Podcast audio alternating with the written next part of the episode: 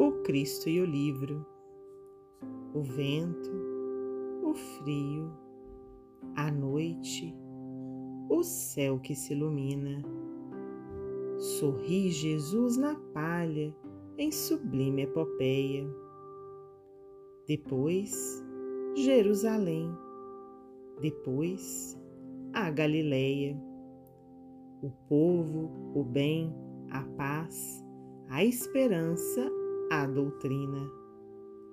O Mestre salva, ergue, ampara, eleva, ensina, brunindo o coração e aprimorando a ideia.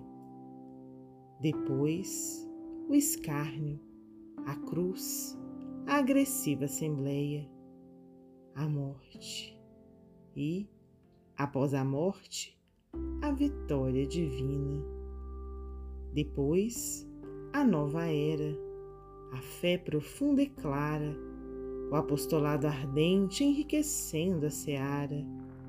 Depois de tudo, um livro, o Evangelho fecundo.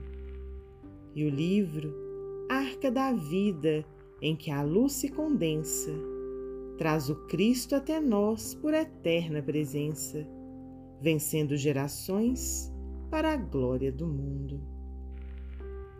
Constâncio Alves, psicografia de Francisco Cândido Xavier, do livro Poetas Redivivos.